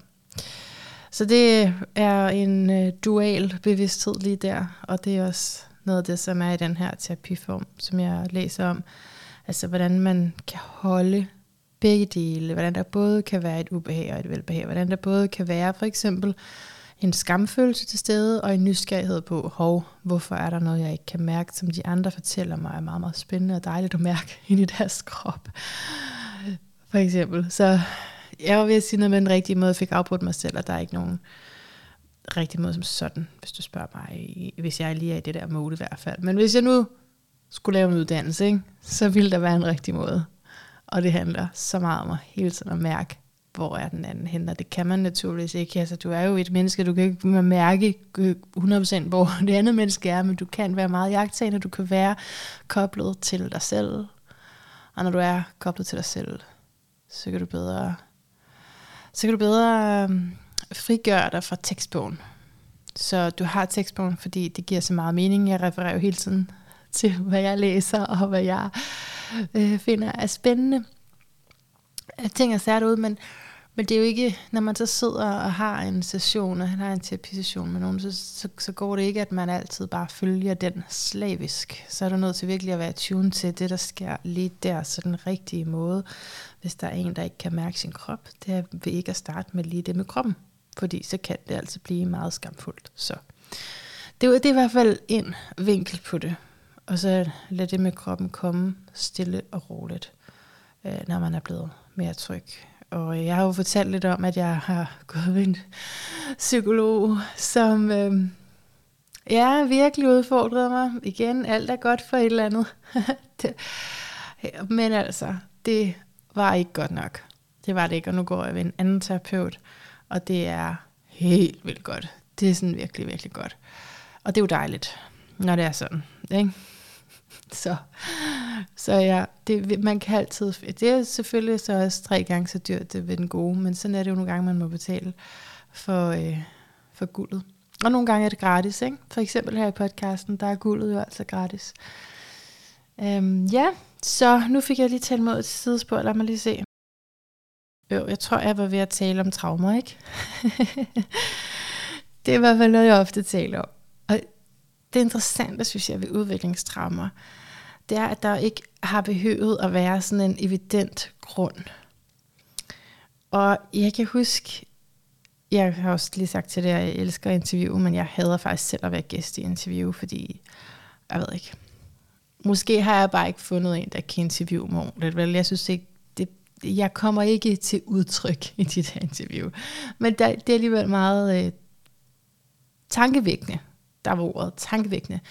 Så det håber jeg jo i øvrigt også, at øh, hvis folk ikke kan finde ud af, om de skal vælge at lade sig interviewe mig, så i hvert fald så er det en tankevækkende oplevelse at lade sig interviewe. Anyway, jeg blev interviewet til sådan en glad podcast på et tidspunkt, øh, hvor han ligesom spurgte ud fra en viden, han havde til karmiske traumer, som jeg arbejder med igennem horoskopet. Altså hvordan du kan se, at tidligere liv har den effekt på dit nuværende liv, du skal igennem de her, de her lektier. Og der sagde han, han formulerede det på sådan en fin måde med, at hvad hvis du ikke, det, er det ikke også rigtigt, at, noget den stil, ikke? at hvis du ikke kan finde en grund til det i dit nuværende liv, at så er det, at det kan stamme fra tidligere inkarnationer. Og det er jo svært at sige nej til. Så ja. Men jeg synes, at vi også skal tænke på udviklingstraumer i det. Jeg vil rigtig gerne have hele billedet her, og jeg er ikke interesseret i at komme ind på bare sådan et spor, en måde at se det på udviklingstraumer giver så meget mening. Det vil jo, hvis vi skal have det der store overblik, så vil jeg hellere sige, at årsagen til, at du kommer ind i et liv, hvor at du skal igennem de her udviklingstraumer, er på grund af tidligere liv. Det er mere sådan, egentlig. Hvis jeg kan få lov at svare så kort og kompakt. Du har jo ikke spurgt, så derfor så er det nok fint nok. Anyways, udviklingstraumer forklarer jo netop det, hvor du tænker, der er jo ikke sket noget. Hvorfor er hun så sådan? Eller hvorfor har jeg det så sådan? Jamen det er simpelthen fordi, at der er nogle essentielle kernebehov hos dig, som dit miljø ikke kunne opfylde. Så dine autentiske behov, når de ikke er blevet opfyldt, da du var lille især, det er især de her tidlige ting, altid, goddammit, det er altid tilbage der, ikke? Ja, men altså, det kan også ske senere hen, men, men det er jo der, vi er mest susceptible over for, øh, ja, altså det er jo, det er jo vores biologi, der er ved at forme sig der, ikke? Det er vores hjerne, der er ved at forme sig der. Nå. Men så hvis der er, altså hvis du har nogle altså autentiske behov, som ikke bliver mødt, det kan for eksempel være, at din omsorgsperson øh, mere trøster sig selv, end trøster dig, når hun har holdt dig op og krammet dig. Og der kan have været en masse, der har tordnet rundt inde i hende, og, og, som, og så har du ikke helt kunne få lov til at, at græde. Altså nu simplificerer jeg det måske lidt, men du har ikke kunne få lov til at udtrykke dine behov, fordi du mistede tilknytning. En måde at sige det på, en anden måde at sige det på, er, at du mistede kærlighed muligheden for kærlighed, hvis at din omsorgsgiver afkoblede fra dig, og du fandt ud af præverbalt også, hvornår det var. Hvad var det, du skulle gøre, for at din omsorgsperson ikke afkoblede. Og afkoblet kan se ud på mange måder, men, men også altså sådan følelsesmæssigt, så der er rigtig mange ting, de her ting, som er usynlige, som er i energien og og når man er vokset op et sted, som ikke har haft nogen som helst idé om, hvad følelser er for noget, hvad det vil sige, at man kan have det på en måde indeni, altså har været sådan helt lukket ned over for det, er udviklingstraumer, en uundgåelig del af det, du kommer til at opleve. Så det er jo bare, tror jeg, en måde at sige det på. Jeg ved ikke, om jeg helt sagde det rigtigt der. Du må ikke du må ikke citere mig i din 9. klasses opgave, vel? Så skal du altså lige læse en grundbog om det her. Men jeg, jeg tror godt, du kan stille det sådan op, at du adapterer, at du laver om på dig selv for at høre til, for at få kærlighed. Og det gør jo så, at du, altså det danner sig et mønster i dig, den måde at være på, en strategi kærlighedsstrategi, en overlevelsesstrategi. Ikke? Hvad er det, der skal til for, at jeg får kærlighed? Og det er et kæmpe arbejde at dykke ned i det og finde ud af, hvad er egentlig det, som er rigtig af mig, og hvad er det mere, som jeg bare har lært. Og det er jo det, der er tricket, det er jo det, der er svært. Det er jo det, som, ja, for mig yoga handler om, og mindfulness handler om, og alle, tror jeg, selvudviklingspraksiser handler egentlig, at komme, handler om at komme til det sted, hvor du kan træde ud af de mønstre, og det kan du, når du forholder dig til nuet meget ofte. Vi er sat op til, så meget ofte forholder vi os mere til fortiden. For det vi har gjort for at overleve som små børn, det var vi jo altså nødt til, ikke? Det er bare ikke sådan, det er længere. Og når det ikke er sådan, det er længere, men vi holder fast i noget, der var engang, så får vi en distorted identitet. Vi får en identitet, der er skævvreden og forvrænget af noget, som ikke er os. Og det vi identificerer os med, det ved du, det er så sådan, vi kommer til at leve. Ikke? Der er virkelig meget at komme efter der, og jeg er simpelthen så glad for, at jeg er begyndt på den terapeutuddannelse – for det har godt nok kaldt på mig længe, det at uh, tage en terapeutisk uddannelse. Det har jeg vist i meget, meget lang tid, lige siden jeg har hørt ordet terapeutuddannelse, så, så har jeg vildet det. Grunden til, at jeg har gjort det før, nummer et, penge. Of course. To, da jeg stod sidste år, og har sådan, skal jeg vælge en terapeutuddannelse og begynde på den, eller skal jeg vælge en astrologiuddannelse? Ej, det må være mere end et år siden. Nå. Men for ikke så lang tid sådan. Øh, og det er sådan efter, efter uddannelse i astrologi, om du vil. Så spurgte jeg astrologen. Jeg spurgte ham, som skulle undervise det her kursus, jeg gerne ville på. Som var, ej, ikke lige så dyrt som terapeutuddannelser. Det er godt nok voldsomt dyrt. Jeg ved ikke, om de skal gå med guldure alle sammen, eller hvad det handler om. Jeg, forstår, jeg forstår ikke, hvorfor terapeutuddannelser er så dyre. Jeg vil meget gerne informere om, hvis du hører det her og tænker, det ved jeg. informere mig, fordi det her det er voldsomt. Nå. Så det var i hvert fald øh, nok, altså terapeutuddannelsen var stadigvæk dyrest, men øh, ja, jeg kunne i hvert fald ikke gøre begge dele på en gang. Og så, så spurgte jeg astrologen her, sådan, ja, bare spurgte om nogle forskellige ting, og ja, jeg overvejede også det her, ikke? Og, mm. og først vil jeg godt lige disclaimer sige, at kunne vælge selv, det er så vigtigt, også for måden, jeg fortæller den her historie på, så jeg bare sige, at jeg ved udmærket, at det er mit eget valg, når jeg rådfører mig med uh, anyone, det er altid mit eget valg, det det ender ud med, men lige på det tidspunkt, jeg anede det ikke, og har brug for et godt råd, og sådan har jeg det tit. Nå.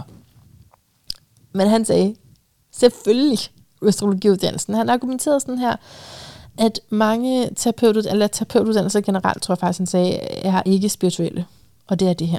Så det vil sige, at du kan kun komme til et vist niveau på en terapeutuddannelse. Og jeg, jeg synes faktisk, han har ret i det. Men jeg ville have ønsket, at han havde set lidt nærmere ind i mit horoskop på det svar, han, altså han kiggede ikke på mit horoskop på det svar, han svarede bare. og når jeg griner sådan her af det, så er det fordi, det er jo ikke en valid kilde, når det er en, der selv repræsenterer en uddannelse, og du spørger, hvilken en skal jeg tage, din eller en andens. Altså det kan man jo ikke. Det kan man ikke forvente af folk. Det er simpelthen for meget for langt. Selvfølgelig vil man altid sige ens egen. Ikke? Altså, så det var lidt et dumt spørgsmål på en måde. Men det hjalp mig, fordi det gav mig en ro i så bare at vælge den uddannelse, astrologuddannelsen der, og så ligesom give lidt slip. Men der gik ikke ret lang tid, før jeg indså, nej, længslen i mig er ikke opfyldt her. Det terapeutiske og astrologien skal sammenføres på en eller anden måde. Vi havde en, en session, for nu går jeg jo altså så på to uddannelser, ikke? både astrologien der og det terapeutiske her. Men så vi, på astrologuddannelsen der, der havde vi en session, hvor jeg lagde et horoskop, mens der var det var ikke 40 tilhørende på, bare på Zoom. Ikke? Og jeg også selv fik lagt mit på, på tilsvarende samme måde. Og der havde jeg en disillusionerende oplevelse, vil jeg kalde det. Altså, jeg er jo fuldstændig besat af astrologi, og jeg har også selv været lidt bekymret for mig, og sådan tænkt, ah, okay, det er lige overkanten. jeg begynder at mærke det her som, altså, det er voldsomt så meget, I care about this. Og den her oplevelse, jeg nu har haft, det jeg tror, at det var punktummet for det voldsomme i det. Jeg tror, jeg har mødt kanten af den astrologiske formåen. Det er lidt stort sagt, fordi jeg, jeg ved godt, at jeg ved utroligt, der er så meget mere at komme efter. Der er så meget astrologisk viden, der er, så, der er til mange, mange livstidsstudier. Og jeg har tænkt mig at studere resten af mit liv astrologi, for det er vanvittigt spændende. Jeg siger bare, jeg tror, at jeg er kommet alligevel til en kant for, hvor jeg er nu, hvor jeg er nødt til at tage det sammen med noget mere, noget dybere psykologisk stof, viden. Og, og det er jo så det, jeg gør, ikke? Men det var en interessant oplevelse. Det er ikke så længe siden. Det er en, ja, to uger siden. At jeg havde den oplevelse, hvor at, altså, og, og, hvorfor desillusionerede mig? Godt spørgsmål. Tak for at spørge. Fordi at tingene ikke helt ramte. Altså, da, da jeg fik det lagt, der ramte det ikke helt. Vel? Det ramte bare ikke helt. Det var ikke helt korrekt. Og man sidder der med altså mister læreren, og det rammer ikke helt korrekt det, det var nødt til at, at gøre mig en lille smule, slå mig lidt ud af den, ikke? Og da jeg selv skulle lægge, der var jeg jo, altså man blev så bedt om at lægge, lægge horoskopet på en bestemt måde, fordi jeg lægger jo masser af horoskop og kombinere forskellige stilarter, men jeg prøver at lære en bestemt metode. Ikke? Og så der havde vi sådan et totalt outline med, hvordan man skulle gøre det. Og allerede i noget af det første failede jeg, fordi og sådan, du skal lige prøve at forklare, hvad evolutionær astrologi er, det skal du gøre sådan og sådan. Det er noget af det første. Det er faktisk en rigtig god idé at gøre det til klienter, når de kommer, fordi der er mange former for astrologi, så det vil jeg tage med mig. Men så fik jeg sagt, at ja, jeg fik kaldt det tidligere liv, og det er ikke så godt, fordi der, hvem tror, altså det er ikke alle, der tror på det, og så skulle jeg hellere sige det sådan sådan. Så det var bare, det var faktisk flere timer, det var, det varede over tre timer, hvor jeg blev kritiseret rigtig meget, og jeg vidste, at jeg ville blive. Det bliver alle, det er ikke kun mig. men, men det er ikke så nemt, jo. Det var da ikke så nemt at blive så kritiseret, synes jeg. Men det gav mig sådan et, et wake-up call i forhold til, jeg er skism ikke enig med, jeg er ikke enig med alt, hvad der bliver undervist i. Altså, jeg sagde godt til dig for lidt siden, ikke? At du ikke skulle ønske dig mig som elev, hvis du underviser. Fordi der har rigtig meget skepsis, og det er kommet efter, at jeg er gået af den her religion. Undskyld, jeg ikke gentager det. Men det er jo rigtigt. Der er jo kommet en mur op nu, fordi det går simpelthen ikke. Jeg har været så manipulerbar. Helt vildt. To gange, ikke? Ej, okay, så første gang jeg fødte født i en religion, ind i religionen, anden gang går jeg selv ind, og så før jeg går ud Anden. Men de erfaringer med alt det har bare gjort, at i mit system, det er slet ikke noget bevidst. Altså, jo, jo, nu er jeg, jeg har fået det bevidst gjort, siden jeg sidder her og taler om det. Men jeg har aldrig sådan tænkt, Nå, nu vil jeg være rigtig skeptisk over for dem, der underviser mig. Nej, det er bare kommet. det er bare kommet efter, ja, efter jeg er gået af kirken, af trosamfundet. Så er jeg blevet rigtig skeptisk. Og det er på den ene side rigtig godt, fordi det er, at jeg kan begynde at mærke nu, hvad er det, der resonerer med mig, og hvad gør ikke. Fordi det er jo en autoritet, der siger, altså den her store astrolog, som du siger virkelig op til, som har så meget visdom, du vil så gerne have fingrene i det, og han siger til dig, du skal vælge astrologien frem for den der terapeutuddannelse. Ikke? Så kan du vælge at tage det som sådan et endeligt ultimatum, eller sådan et endeligt, endegyldigt svar. Men det ved jeg jo godt, det Og det vidste jeg også godt, det ikke var. Men det var bare... Nogle gange er det også rart at lade sig forføre, nogle gange er det rart at få et svar. Okay. Så er det bare sådan her, vi gør, så er det sådan her, vi tolker det. Men ja, pas på. Jeg ved ikke, om jeg overhovedet behøver at klæde dig på til det her. Det kan være, at du har en helt anden vej. Men det kunne være, at du også oplevede en vis naiv kvalitet hos dig selv, måske især når du bliver begejstret for noget, at så er det let for andre at fortælle, hvordan tingene skal være. Og jeg kan bare mærke, selvom at der er meget, altså jeg mangler jo millioner, men lad os bare sige 80 år, for at gøre det på en menneskealder. Jeg mangler 80 års astrologistudier, så det, det er jo også overmodet, eller kan lyde opfattes som overmod, at sige, nu vil jeg, altså nu siger jeg simpelthen sådan en meget gammel og vis person imod. Men jeg siger faktisk ikke nogen imod, vel? Jeg siger faktisk bare, at det ikke helt passer med, hvad jeg kan mærke. Og det er vigtigt for mig. Så at finde den balance der, det er noget, jeg, jeg tømler med. Jeg ved ikke, om det er noget, du kender. Altså balancen mellem at indoptage viden, virkelig være åben over for alt det, jeg ikke ved, og, og, og, og lære det. Det kræver et åbent hjerte, det kræver lydhørhed, og det kræver, at du ikke konstant er kritisk, for så kan du ikke lære noget. Så bliver du bare ved med at høre det, det du selv tænker hele tiden, så du er nødt til at fjerne noget af det der øh, noise, for at få det nye ind. Ikke? Men hvor går så grænsen? Det er så den, okay, lige der, det er jeg ikke enig med. Og man kan jo godt også have det sådan, mm, jeg er ikke enig lige nu, og så kan det jo skifte om nogle år. Ikke? Det må vi gerne jo. Det må vi gerne. Ja. Så, men for min del, så føler jeg, at den astrologi, jeg bliver undervist i, og jeg har fået undervisning alle mulige steder fra, stadig mangler noget. Det har desillusioneret mig, det har gjort, at jeg ikke synes nok at sandheden kommer frem, nok at realiteten kommer frem. Og derfor fordyber jeg mig i øjeblikket i det terapeutiske og er nysgerrig på, hvordan det kan kombineres med det astrologiske, for jeg kommer aldrig til at stoppe det astrologiske. I freaking love it. Det er så selvevident. Det åbenbarer sig selv. Der er ikke nogen, der skal argumentere, hvorfor. Du kan bare, du kan bare lytte til tolkningen af dit horoskop.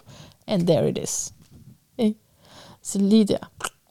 Så sådan noget selvhævende mel. Eller, altså det var sådan, det sker af sig selv. Og det er derfor, jeg ofte anfører forskellen imellem religion og astrologi. Men jeg er også blevet gjort opmærksom på, når jeg har gjort det, så er jeg også blevet gjort opmærksom på, og i øvrigt, det elsker jeg. Please, bland dig, hvis du lytter til Lyden af et bedre liv. Bland dig. Skriv til mig. Det er ikke altid at få svaret, men please, skriv og sig mig imod. Det kan jeg godt lide. Men så det har fået korrekset lidt, jamen det er, at det jo nok egentlig er samme impuls i os. Jeg vil gerne have mening. Jeg vil gerne have mening i tilværelsen. Så kan du tage en religion, eller du kan tage en spirituel vej, herunder astrologi. Så det er samme impuls i os, der ønsker det. Så jeg laver jo ikke den skældning imellem religion og spiritualitet, eller religion og astrologi, for at være polariserende, men jeg gør det, fordi jeg selv er blevet så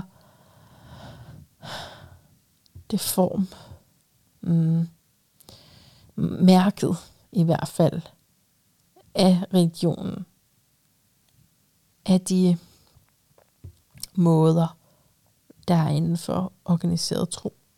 Og jeg kan genkende en helt anden, meget, meget, meget, meget frigørende mindfulness i en anden gren af spiritualitet. Så det er ikke for at sige, at det slet ikke har nogen overlap. Jeg siger bare, det er altså noget andet. Og øh, jeg er mere fri til at tænke her i det andet. Jeg kan netop sige, at den her astrolog og alle de her former for astrologi, der er noget, der mangler. Jeg vil gøre det på min måde. Det er fri til. Og det har du altså ikke, hvis du er en religion, og der er et bestemt budskab.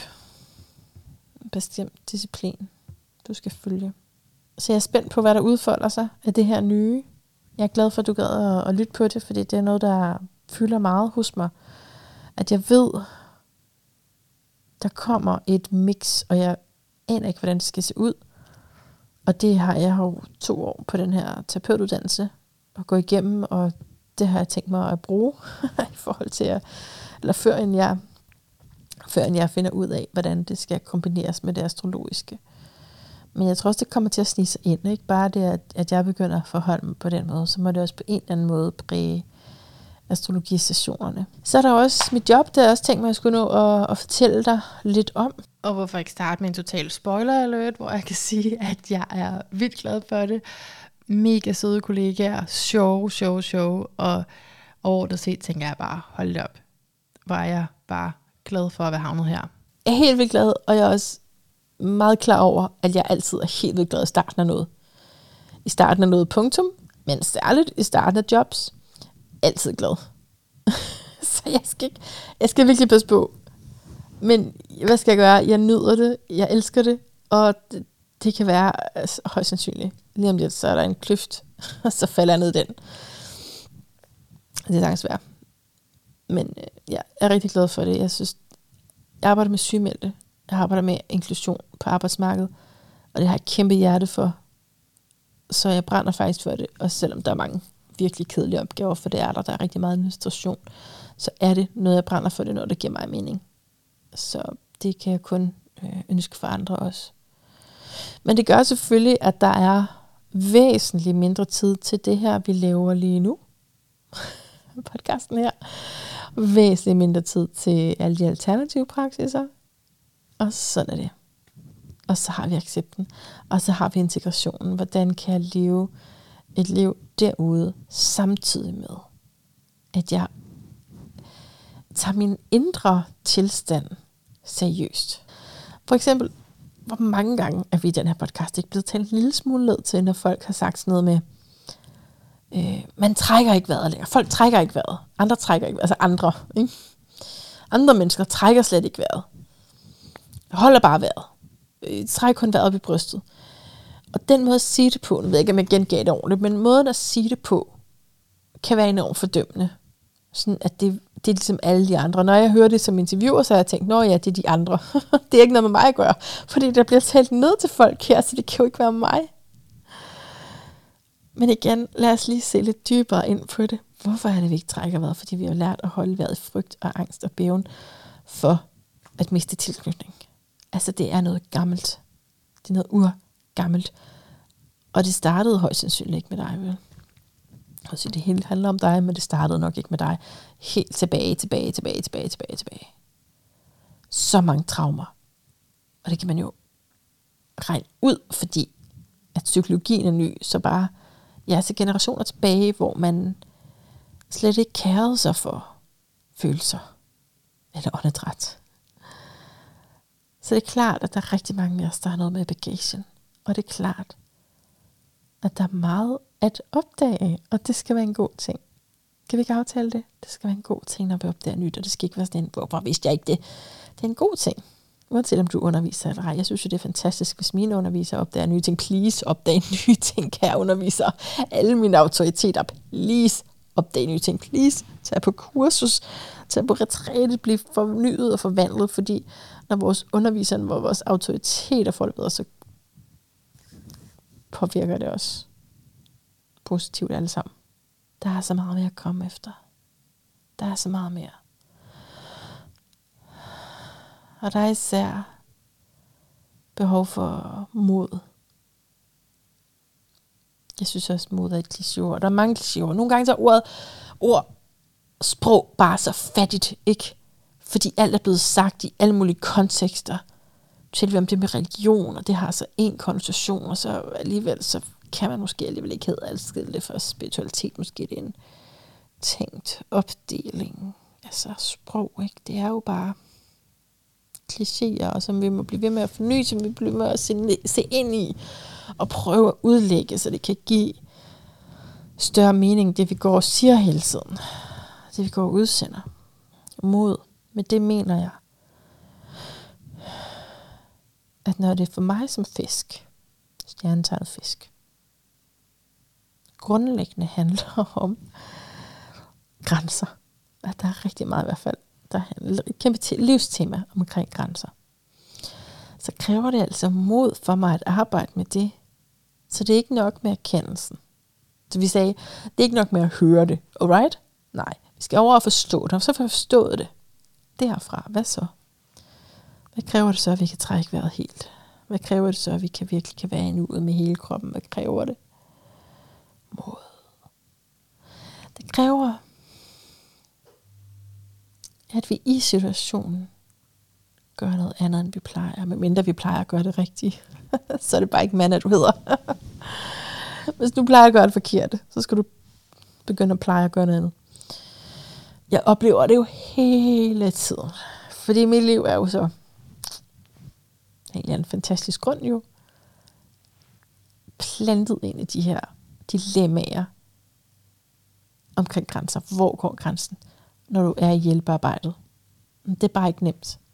Og så kan man lave sådan nogle arbejdsmæssige opdelinger, som om der er telefontid fra her til her. Men hvad med det, der kører rundt i hovedet? Hvad med de følelsesmæssige overføringer? Og dem er jeg åben åben overfor. Og det er det, der kan gøre det vanskeligt. Mm, for, forhåbentlig det nu også kan hjælpe i nogle andre situationer. Men, men klart, det er vanskeligt. Når, og, og det er noget, jeg også er ved at undersøge. Hvad er det, for det er ikke alle mennesker, men der er nogle mennesker, som kan, kan øh, særligt komme ind i mig, komme ind i mit system, øh, uden nogen som helst fysisk kontakt. Altså, men bare, hvor, hvor der er noget, der, der sætter sig fast. Det, det, det tror jeg, vi vender tilbage til en anden dag, fordi jeg, det, jeg er stadig forvirret over, hvad det handler om. Men hjælpearbejde i det hele taget, ikke? der er rigtig mange dilemmaer, der er rigtig meget, som er svært at slippe, for det handler om andre mennesker. Når nu det ikke er så klart og så evident og så helt skråsikkert, som man måske har lyst til at tale om det, når nu ikke det er det i virkeligheden, hvad så? Jo, så kræver det mod. Og så kræver det, at jeg i situationen, her står der en og taler med mig, jeg har fri, Og personen bliver ved med at tale. Og øh, jeg kan mærke, at jeg begynder at spænde lidt op. Hey, hey. Hvad var det? Det var min krop. Det var min krop.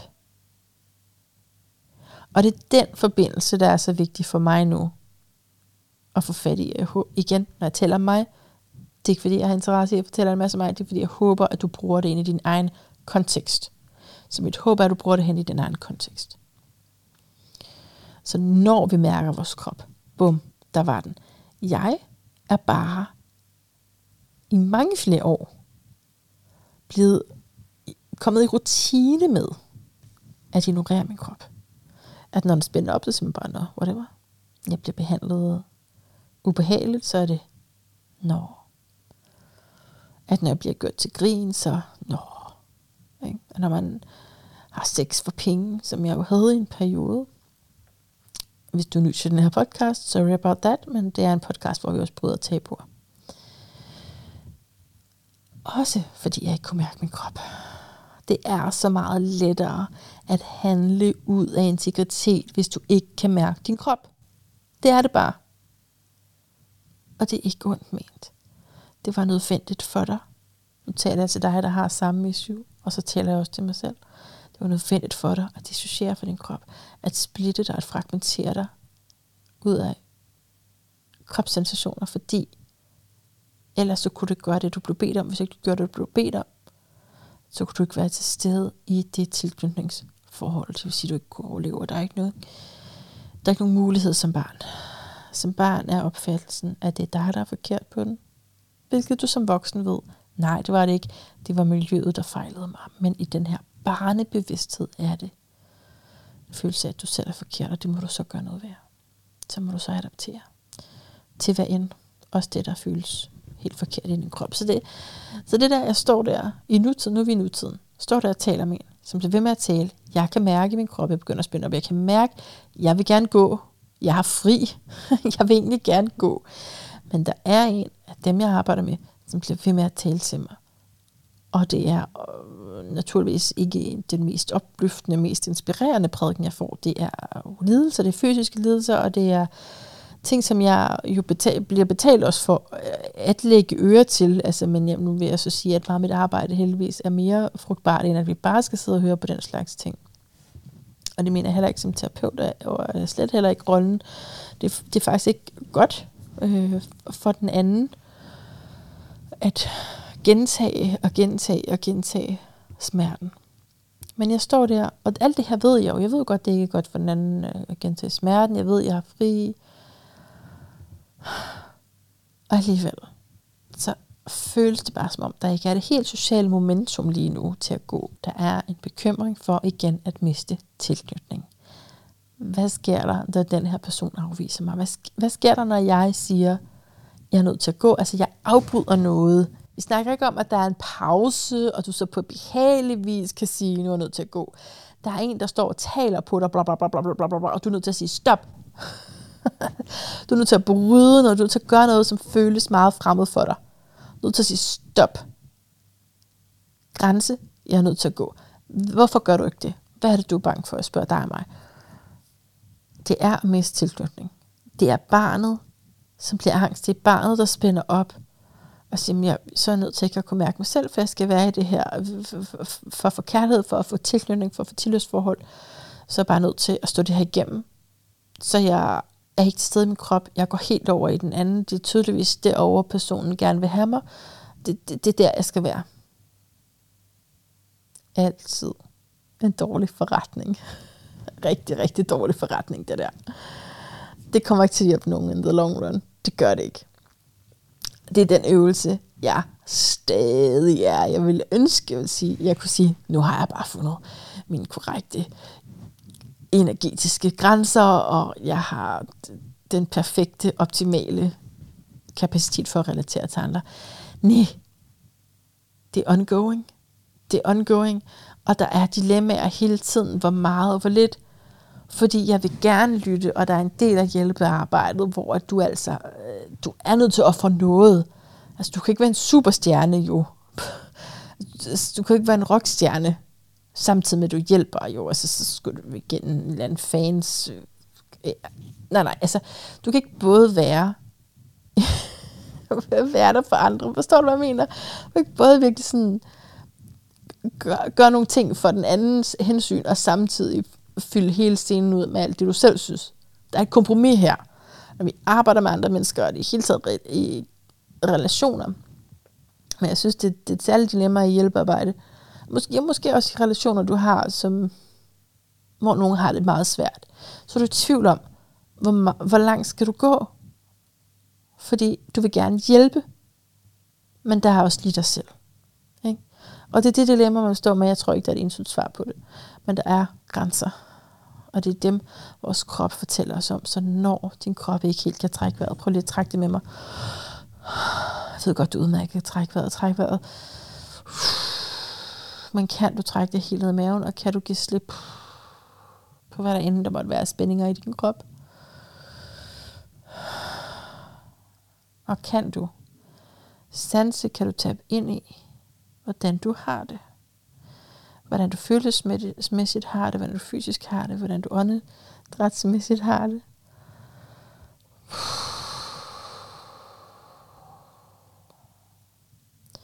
Så det kræver mod med forandring. Og for mig især er det her et godt eksempel på noget, som er meget klassisk, det er meget hverdagsagtigt. Og nu synes jeg alligevel, at vi skal komme lidt videre i den her meget lange ene tale, hvor jeg lige komplimenterer dig for at holde ud endnu. Så godt. Så jeg har jo forskellige passioner, og podcasten, eller nærmere defineret, at interviewet er en kæmpe del af min passion. Og derfor kunne jeg godt tænke mig lige at bare sende det her ud, fordi jeg har faktisk prøvet at kontakte forskellige, for at høre, om de gad at høre på mig, det er ikke gået så godt. Så du siger det bare lige højt her, og det kan jo ikke skade noget, vel? Hvis du kender nogen, der kunne tænke sig at få mig ud og holde et oplæg omkring at interviewe, eller med oplæg, der mener jeg mere, at det er sådan meget dialogbaseret. Fordi jeg har så meget at sige, og jeg synes, det fortæller så meget om menneskelige møder. Så endelig, hvis det var noget, du, ja, du kender nogen, som kunne være interesseret i at øh, lønne mig naturligvis for at komme ud, at dele mine erfaringer med et interview, og altså ikke så meget bare det at podcaste, fordi dem som podcaster er typisk også selv lidt på røven og tager nogle chancer, og det har ikke så meget at gøre med helt det, jeg brænder for. Det, som jeg rigtig gerne vil, det er jo også foragtelse for nogle af de ting, som jeg kan. Sådan så, at jeg ikke behøver at flytte fra hus og hjem, bare fordi jeg er et passioneret menneske, som interesserer mig for ting, der ikke naturligt øh, er noget, vi ved, hvad koster. Så podcasting, ja, det kan jeg godt tale en lille smule om, men det bliver forholdsvis kort. Det er noget med at købe noget udstyr og begynde at tale. Men interview optager mig vanvittigt meget. Åndsvært meget. Tåbeligt meget. Altså, jeg har jo interviewet i mange, mange år. Altså, podcasten er jo været seks år gammel, ikke? Før det, okay, før det, det siger jeg lige om lidt, og så meget, meget, meget, meget, meget, meget før det, interviewet er til en kristne vis. Det var nok den mest sådan jobagtige. Øh, den interviewet til en kristne vis, hvor jeg øh, skrev ned. Altså, så det var skriftlige interviews. Det lærer man også meget af. Men et, i mellemliggende år der, har jeg også interviewet. Jeg har jo, mens jeg har været i troen, været enormt i tvivl, fordi jeg lavede et kirkeskifte fra en øh, tradition til en anden tradition. Så jeg tog rundt og interviewede, altså uden en optager, interviewede folk om, hvad er forskellen på barndåb og voksendåb for eksempel. Ikke fordi jeg ikke kan forskel, men fordi jeg vil høre argumenterne, se folk i øjnene, blande mig og sige, hvad mener du? For det forstår det ikke. Og sige, det der bibelvers, det kan også forstås på den her måde. And so and so. Og i alle de samtaler, der har været mange af de møder der, der har jeg altså lært rigtig meget også. Og det har skabt fundamentet, vil jeg mene, for det setup, jeg har i dag, som stadigvæk er enormt uprof- uprofessionelt. Så du hører mig ikke sige, at nu har jeg bare styr på det. Jeg siger bare, der er, jeg synes, der er flere ting, sådan, som gør et godt interview, og det er ikke nødvendigvis, at det er professionelt. Men altså, ja. Ja, ja. Det er også, at det er fejlene. Det er faktisk det. Jeg sælger det her på, Jeg vil gerne inviteres ud, fordi jeg har begået rigtig, rigtig, rigtig mange fejl. Og det kan simpelthen lære en noget som intet andet. Jeg vil sige, det sidste interview, jeg havde, og jeg synes, jeg begik rigtig mange fejl, det var det med, det var den om storytelling. Nina interviewede jeg. Det var rigtig godt. Det er et rigtig godt interview, synes jeg. Eller, jeg, synes, det, jeg synes ikke, det er et godt interview. Jeg synes, det er rigtig godt, det hun siger. Alt det, hun siger, er mega godt. Og det, jeg siger, det er konsekvent lidt off. det er sådan, jeg, har, jeg havde faktisk læst hendes bog. Det er det mest irriterende af det. Jeg kan ikke huske, jeg tror måske, det var i det, det interview, hvor at vi havde aftalt en dato, så blev det senere. Og det kan også være til fejl. Men af en eller anden grund, så har jeg læst den der bog for lang tid siden. Frem, altså, og så jeg kunne ikke huske den, vel? Er det ikke frygteligt? Så læser man en bog, og man interviewer, og så kan man ikke huske den. Jeg havde jo skrevet noter, og det var øh, hjalp ikke noget, fordi så sad jeg bare og sagde, Nå, men det vi så taler om nu, er det så det, der hører til den her note? Og det var det så ikke hele interviewet igennem. Tog jeg fejl, hvad det der angik. Og simpelthen fordi jeg ikke kunne det. Ja. Så det vil jeg selv bedømme som et ikke noget vellykket interview. Men det fede her er, at det kan sagtens være virkelig godt, altså lækkert og fantastisk og perfekt at høre på alligevel, selvom det var virkelig uperfekt og dårligt. Fordi du får pointerne, og du får også den frihed, som lytter til at sige, okay, intervieweren har jo ikke styr på det. Så er jeg måske også, altså, så kan jeg måske også bare give slip. Altså det håber jeg. Jeg håber virkelig, at, at min stil hjælper dig til at give slip, til at finde frihed i dit liv. Okay, Miss Manna. Nu tror jeg, vi er snart ved at være der. Snart, sagde jeg, hvor vi skal runde af. Lad mig lige runde det emne deraf.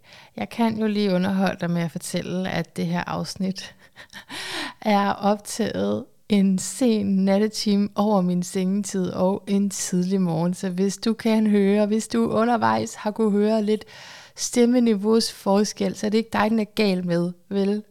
Og det er altså sådan, det skal være. Sandheden må frem, fordi ellers så får vi skabt den her inkongruens, hvor at, ah, okay, nu går der lige terapeut i mig her, ikke? men hvis at vi ligesom fornemmer noget, uden der er nogen, der siger det, det er enormt skadende, og man begynder måske at tvivle på sig selv, eller så begynder man bare at lukke ned for det, man oplever. Så du har oplevet helt rigtigt, hvis du kan høre noget forskel, og det har jeg, ja, det har simpelthen ikke nogen øh, gode råd for. Jeg ved ikke, hvad det, det er jo min egen stemme, ikke, om jeg kan redigere den lidt dybere, den er dybere om aftenen. sen, sen, sen aften. Ikke? Om morgenen, der har jeg meget mere energi. Nå. Men jeg har jo masser at give til dig, fordi øh, you are my true love. Nej, så jeg vil lige runde af med, jeg vil lige runde af med, øh, må jeg komme ud og holde et oplæg. Prøv at høre, det er bare en drøm for mig at gøre det. Jeg har aldrig nogensinde gjort det. Det er en drøm for mig, og jeg gør det kun for penge, fordi så klog er jeg blevet. Apropos mit forhold til penge, jeg har gjort rigtig meget frivillig, jeg arbejder stadigvæk som frivillig, men der er nogle ting, hvor jeg begynder at sige, okay, her har jeg faktisk en viden, jeg har virkelig noget, jeg kan byde ind med her, og det vil jeg gerne have betaling for. Så det var bare for at øh, runde den af. Jeg tænker, det er en realistisk drøm at sende ud, når nu jeg har så mange urealistiske drømme også. Men nu har jeg morgenmanna ikke så meget mere at sige. Lad os lige høre om, om natmanna har, jeg tror hun har et par guldkorn mere. Skal vi ikke, øh, skal vi ikke lige give hende ordet? Det synes jeg. Lad, lad os lige runde af med, hvad hun har mere har på hjerte.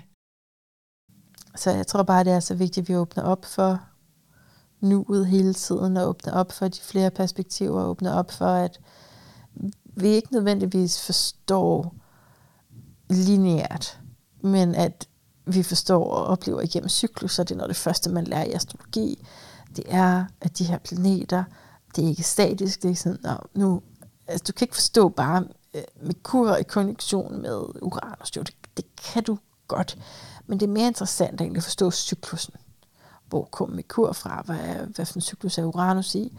Hvornår mødtes øh, Uranus og Merkur sidste gang?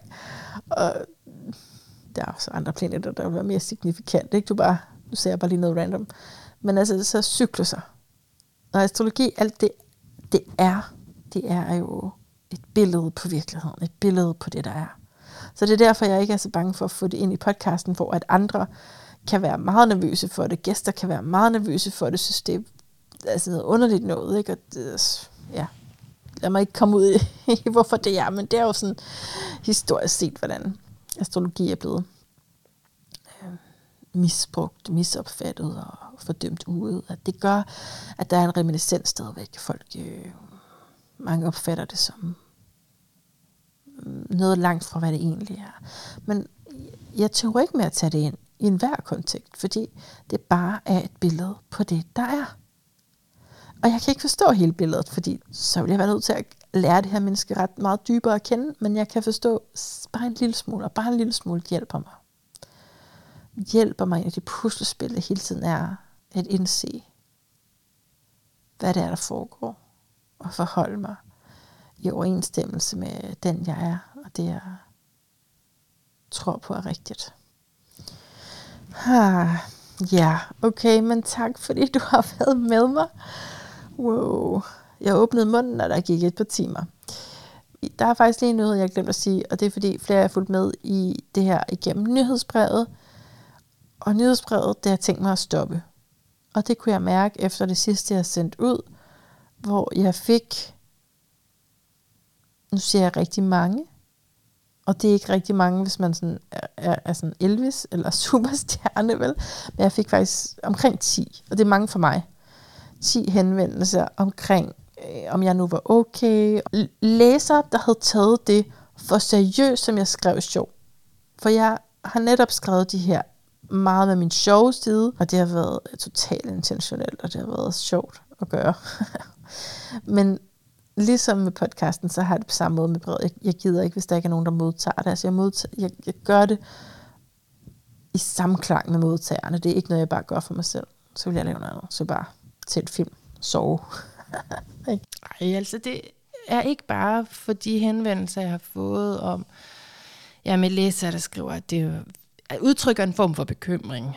Men det er en del af et større skifte for mig, det her med, at jeg kan ikke skrive nyhedsbrev på samme måde, og så kan jeg lige så godt få op i den der nyhedsbrevsliste og droppe brevet helt, fordi ja, det er meget mixet, ikke? Jeg startede på en måde, så det er gået over alt muligt. Jeg har taget mange former, jeg synes, altså det, det har føltes autentisk, men jeg kan mærke på reaktionen, at det her, det er ikke autentisk. Man er nødt til at tage højde for, om det også bliver modtaget på den måde, man havde ment det. Ikke?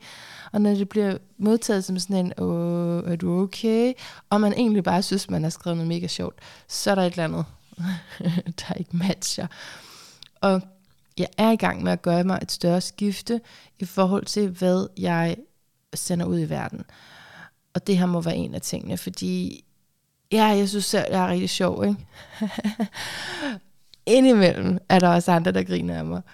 Og jeg kan også skrive nogle ret mundre ting. Men hvilken pointe er der i det? Altså, det er jo sådan nogle spørgsmål, jeg stiller mig selv. Jeg spørger ikke dig. Det er sådan, jeg er nødt til lige at aligne mig til altså dem, jeg kommunikerer med. Og jeg tror, at nyhedsbrevslisten er simpelthen så det, ja, det er mennesker, der har været på i lang tid, og nogen er, er lige kommet på, og, og igennem det rum af år der, der er der sket meget forskelligt, så så jeg forstår godt, hvis man lige sådan tænker, øh, hvad er det her nu? Og det var blevet til sådan noget, ja, en form for selvsatire, altså egentlig, som måske jeg bare selv synes var mest underholdende, men, men er det det, jeg vil, ikke? Det er jo en del af mig, at være kæk og sjov, men jeg skal finde ud af, hvordan den side kan komme til udtryk på en måde, så at mine andre budskaber ikke kommer til at formørkes, at dæmpes, at visne hen, fordi jeg lige synes, at det her var en sjov måde at skrive mig selv på. Det, det går ikke. Så der er et skift undervejs, for jeg vil så gerne formidle klart og rent, sådan, så du faktisk kan bruge det, jeg laver til noget. Nu må jeg hellere se at komme videre med projektet til næste uge. Jeg må hellere lige se, om øh, jeg alligevel kan finde nogle gæster. Så vi kan blive klogere og mere bevidste sammen. Skal vi ikke gøre det? Det synes jeg. Og jeg har altså allerede nogle øh, spændende e-mail korrespondencer med nogle. Jeg siger bare, at øh, 98 procent af dem, jeg har skrevet til, har afvist mig. Jeg tror på grund af den der donation der. Men øh, endelig, giv mig dit øh, take på det her. Nu jeg, lægger jeg det åbent frem, og det kan være, at du synes, jeg er sådan mega grådig podcaster, der pludselig tager sådan underligt initiativ, og det kan være, at, øh, at et eller andet. Ja, så jeg ved det jo ikke. Jeg vil meget gerne høre fra dig. Der er jo nogen grund til, at jeg digter det her. Tak, tak, tak, tak, fordi du var med. Jeg sender dig så meget kærlighed. Du ved, jeg er fuld, fuld, fuld af kærlighed til dig. Og der er flere, der sådan har lidt, hmm, hvordan, kan hun, hvordan kan hun have kærlighed til os, når hun ikke engang kender os?